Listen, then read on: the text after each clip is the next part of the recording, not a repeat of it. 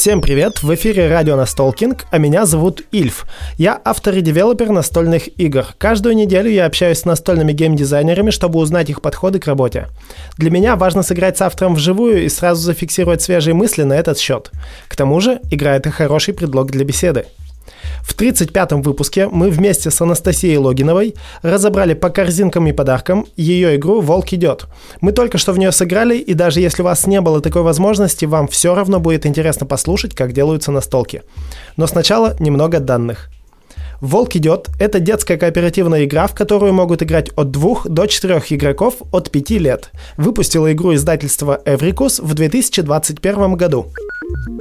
Привет, Анастасия. Привет, Ильф. Расскажи про игру «Волк идет». О чем она?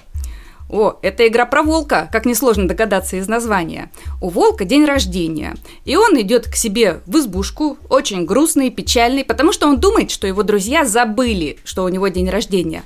А друзья, между тем, собрались компанией и прочесывают все кусты в лесу, чтобы найти подарки и донести до избушки раньше, чем туда придет волк. И если им это удастся, то у волка будет настоящий праздник.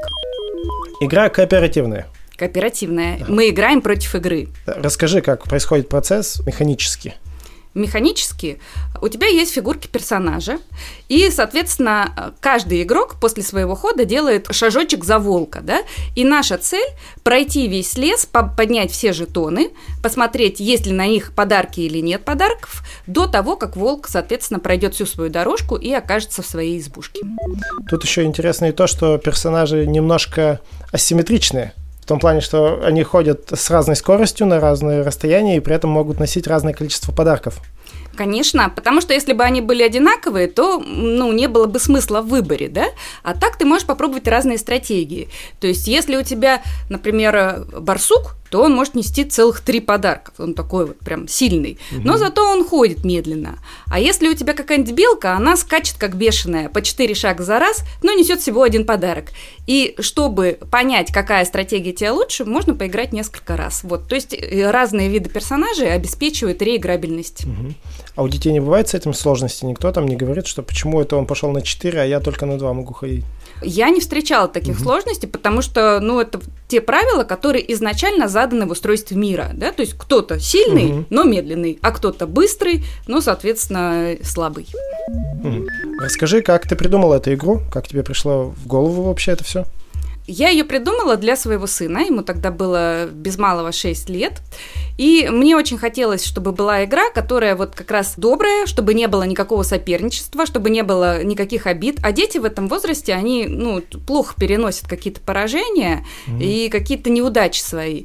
Вот. Поэтому эта игра, она сделана так, что там практически невозможно в ней проиграть совершенно, да, то есть ты, просто у тебя есть какие-то градации победы, то есть ты можешь его посильнее порадовать волка или поменьше, но в целом, если ты особенно сыграл там раз, два, три, ты уже знаешь, что можно сделать, чтобы вот выиграть, и это дает тебе ощущение того, что в твоих руках действительно есть какая-то сила, и ты что-то можешь сделать для того, чтобы вот э, этот мир стал немножко лучше. Вот мне хотелось очень передать ему это ощущение и вот эту идею. Ему понравилась игра? Ой, да, еще когда не было вообще даже прототипа нормального, ага. когда были какие-то вообще невнятные бумажки, он был подловлен на том, что приходил к столу, где они были разложены, и тихонечко сам, себе, сам с собой играл.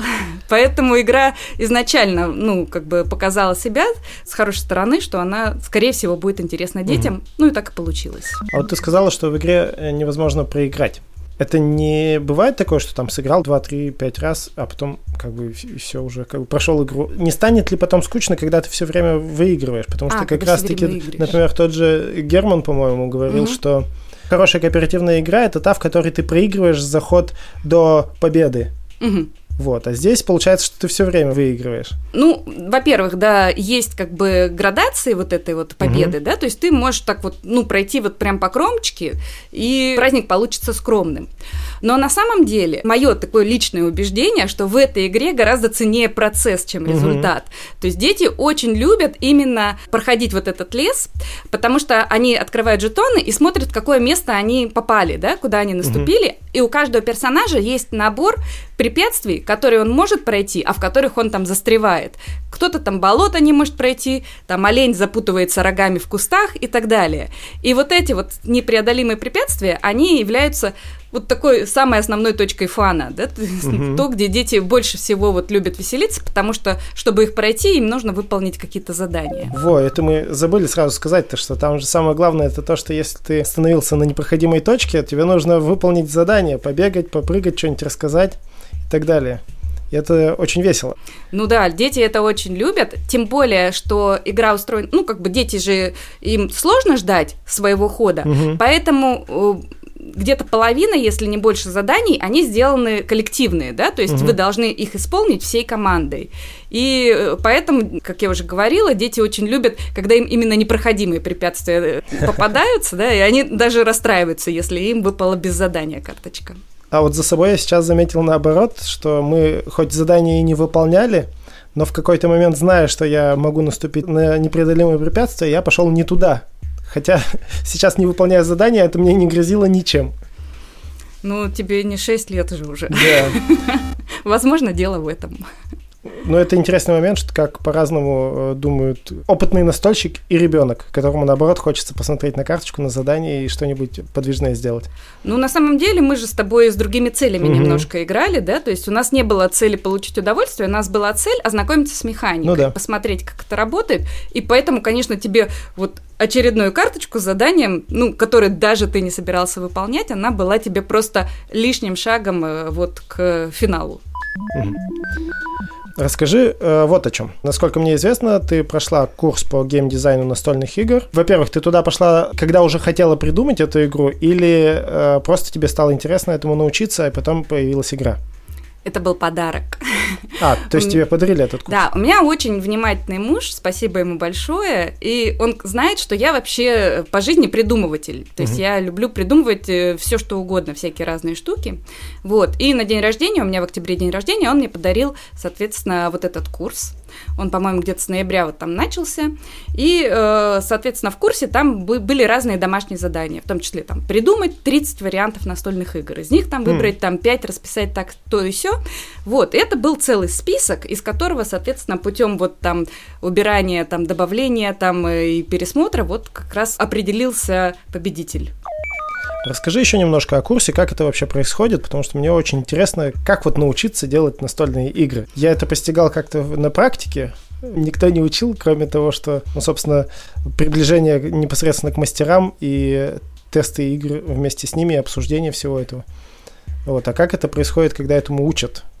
Слушай, ну, наверняка же, когда ты вот самообучался, все равно ты читал какие-то угу. вот э, вещи, да, статьи, какую-то теорию. Не может быть, чтобы ты придумывал игры, которые издают в издательствах, продают в магазинах, и чтобы ты ничего не знал из теории. Угу. Вот. Поэтому это та же самая петрушка, только гораздо быстрее и эффективнее, потому что ты, э, во-первых, получаешь энергетику, да, вот этот энергетический угу. обмен с лекторами, ты получаешь возможность там задать э, вопросы, получить обратную связь на какие-то вот э, там свои там проблемы, либо вот на домашнюю, домашнюю работу. Вот. Это очень, конечно, классная вещь именно за счет э, вот этого живого общения, за счет вот этого обмена. То есть тот путь, который ты проходил ну, самостоятельно, изучая все это, угу. да, можно просто ускориться и вот там два или три месяца вот этот курс э, шел, соответственно, его пройти. А какие-то запоминающиеся моменты, может быть, что тебе открылось там самое интересное? Из курса? Да. Мне вообще как бы показалось очень интересным, что в нем как скомбинированы очень-очень разные аспекты. То есть mm-hmm. то, что, ну, до чего ты, может быть, даже в самостоятельном изучении не дойдешь, да? То есть там были, естественно, теория, естественно, там была какая-то практика, там было маркетинговые какие-то вещи, там были э, как общаться с издательствами, там были очень-очень практичные, вот до того, как выбрать, я не знаю, резак для бумаги, чтобы mm-hmm. сделать прототип. То есть это очень разносторонний курс, потому что там очень много преподавателей и очень много тем затронуто. Все-таки, наверное, самой большой ценностью этого курса я бы назвала возможность пообщаться с практиками, именно угу. с теми, кто сделал уже там десятки игр, кто уже знает всю, всю, всю подноготную, всю петрушку и может, соответственно, помочь подсказать. Я так понимаю, ты единственная, кто после этого курса выпустил свою игру? Ой, слушай, а я не отслеживала. Ага. Нет, не могу тебе этого подтвердить или опровергнуть.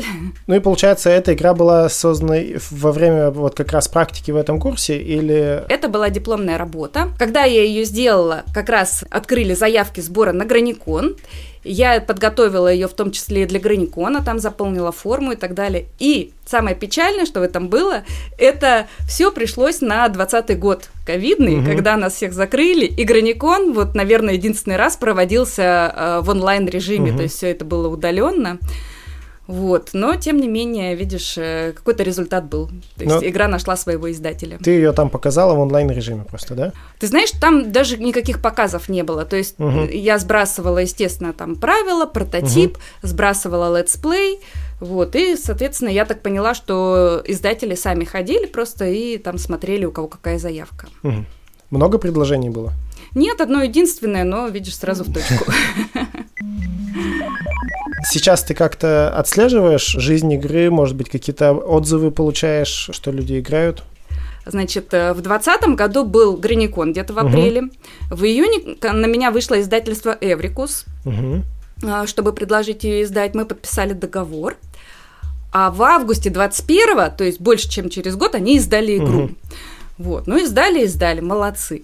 И вдруг мне осенью 21 года начинают писать люди о том, что а мы-то вас знаем по игре, по вашей знаменитой игре. Я такая, в смысле знаменитой? То есть я совершенно не знала, что происходит. Там случилась такая история, что какая-то нейропсихолог, какая-то очень известная тетенька в этой сфере, она э, написала отзыв на эту игру, угу. и ее моментально просто смели с прилавков. Ничего То есть, себе. да, тираж моментально закончился, это вот был где-то ноябрь, и они говорят, вы знаете, сейчас там очередь до февраля расписана, а в феврале вот планировали следующий тираж. Вот. И э, вот в то время, когда вот ее издали, мне действительно начали писать люди, присылать ролики детей, которые там говорили, что как им нравится моя игра, рассказывать, что дети играют в эту игру каждый день. И это, конечно, для меня был совершенный шок, потому что я совершенно уже другим занялась, то есть я уже писала там книги, и про игру я, в общем-то, так э, как бы, ну, так, мельком как-то вот слышала краем уха. А потом оказывается, что есть какая-то вот э, часть аудитории, часть общества, которая меня вот именно в таком качестве знает. Ну, то есть для тебя это было просто не попытка найти себе новую профессию, а просто увлечение, которое получилось, я не могу сказать, что у меня не было такой мысли, да, но для меня это достаточно сложная история. То есть, э, по большому счету, как я вот представляю, соотношение творческого и аналитического в процессе создания настольной игры далеко не в пользу творческого.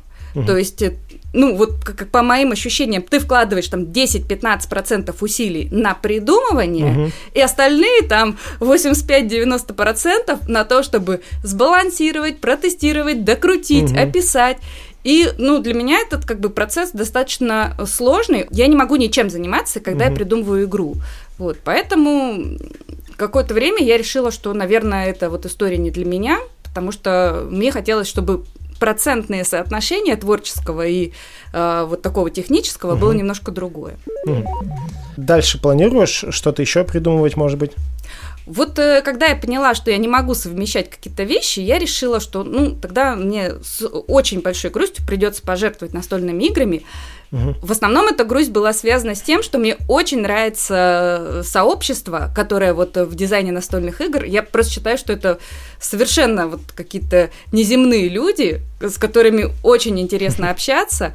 Вот. Но мне пришлось выбрать, да, то есть как бы я, я решила для себя, что надо выбирать. Вот. я решила, что я тогда останусь с книгами, буду писать книги, и э, ну, как бы эту, эту историю поставила на стоп.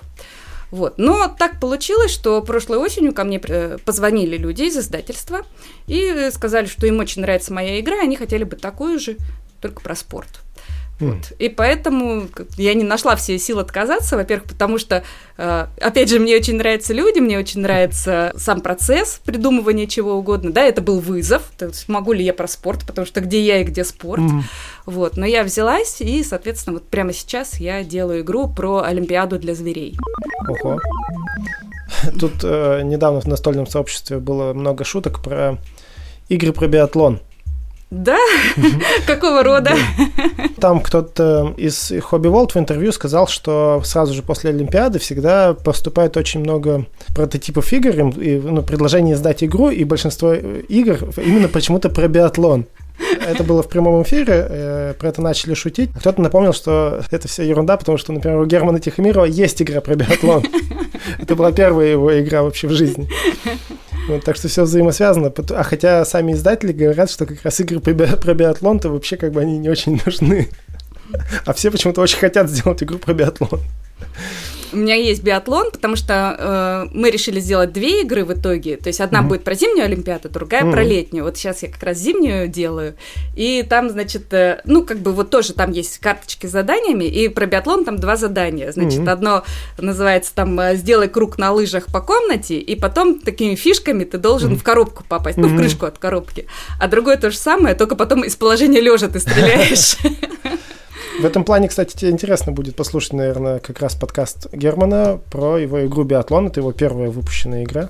Ага, и ну там сбросим. тоже надо фишками в, в это попасть в коробку. А, видишь, как Но великие него, умы мыслят да, одинаково. Но там у него еще специальная катапульта сделана. Ну, да. сбросишь мне потом ссылку, ага. я это послушаю. А посоветуй что-нибудь поиграть нашим слушателям. Может быть, что-то, что на тебя произвело впечатление или просто тебе очень нравится. И почему? Ты знаешь, у меня достаточно специфический подбор э, настолок. Во-первых, потому что мы играем обычно с семьей, и ну, у меня младшенький, да, то есть ребенок. То есть мы обычно выбираем семейные игры и те, которые мобильные, да, то есть мы куда-нибудь mm-hmm. едем, и там уже там где-нибудь пока там чего-то ждем, там заказ или чего, можем достать и поиграть. Вот, это с одной стороны. С другой стороны, мне нравятся игры ролевые, Потому что я, ну, после того, как я перестала делать настолки, все равно страсть к играм осталась, поэтому я начала проводить словесные ролевые игры, ролевые игры живого действия, вот. Поэтому в настолках мне тоже нравится, вот как э, цитадели, например, да, то угу. есть когда у тебя есть роль, и ты из этой роли что-то делаешь. Угу. Вот. Очень, конечно, красивые игры у Марбушки. Э, например, mm. «Запретная библиотека», она просто, конечно, прекрасна и по исполнению, и вот тематически, поскольку я люблю книги, я mm-hmm. люблю все, что связано с библиотеками, это для меня такое сакральное местечко. И недавно вот э, мы купили новую игру, и для меня вот она была необычной, потому что она соединяет себе, ну, собственно, настолку с компьютерным приложением «Властелин колец». Угу. Вот, и мы сейчас э, проходим тоже приключения. Всей семьей? всей семьей. да, ну там хорошо, что можно раундами проходить, потому что так и невозможно ее долго-то. Но в целом вот. А сколько детям лет? Ой, ну старшая у меня уже отказывается, ей 14 э, ага. с нами играть, а младшему 9. Ага. Он еще пока в теме. Спасибо большое за советы, за рассказ о творческом пути. Я думаю, что когда выйдут следующие игры, мы увидимся еще, услышимся. Тебе большое спасибо за то, что пригласил и за то, что так интересно побеседовал. Всем счастливо! В этом выпуске радио Настолкинг мы разговаривали с Анастасией Логиновой о ее игре «Волк идет». Спешу напомнить, что если вам интересно слушать этот подкаст, можете поддержать нас ВКонтакте. Это откроет вам двери в наш особый чатик с авторами игр и донами Настолкинга. Подписаться на радио Настолкинг можно на всех основных площадках для подкастов, а также вступайте в сообщество Настолкинг в ВК и Телеграме.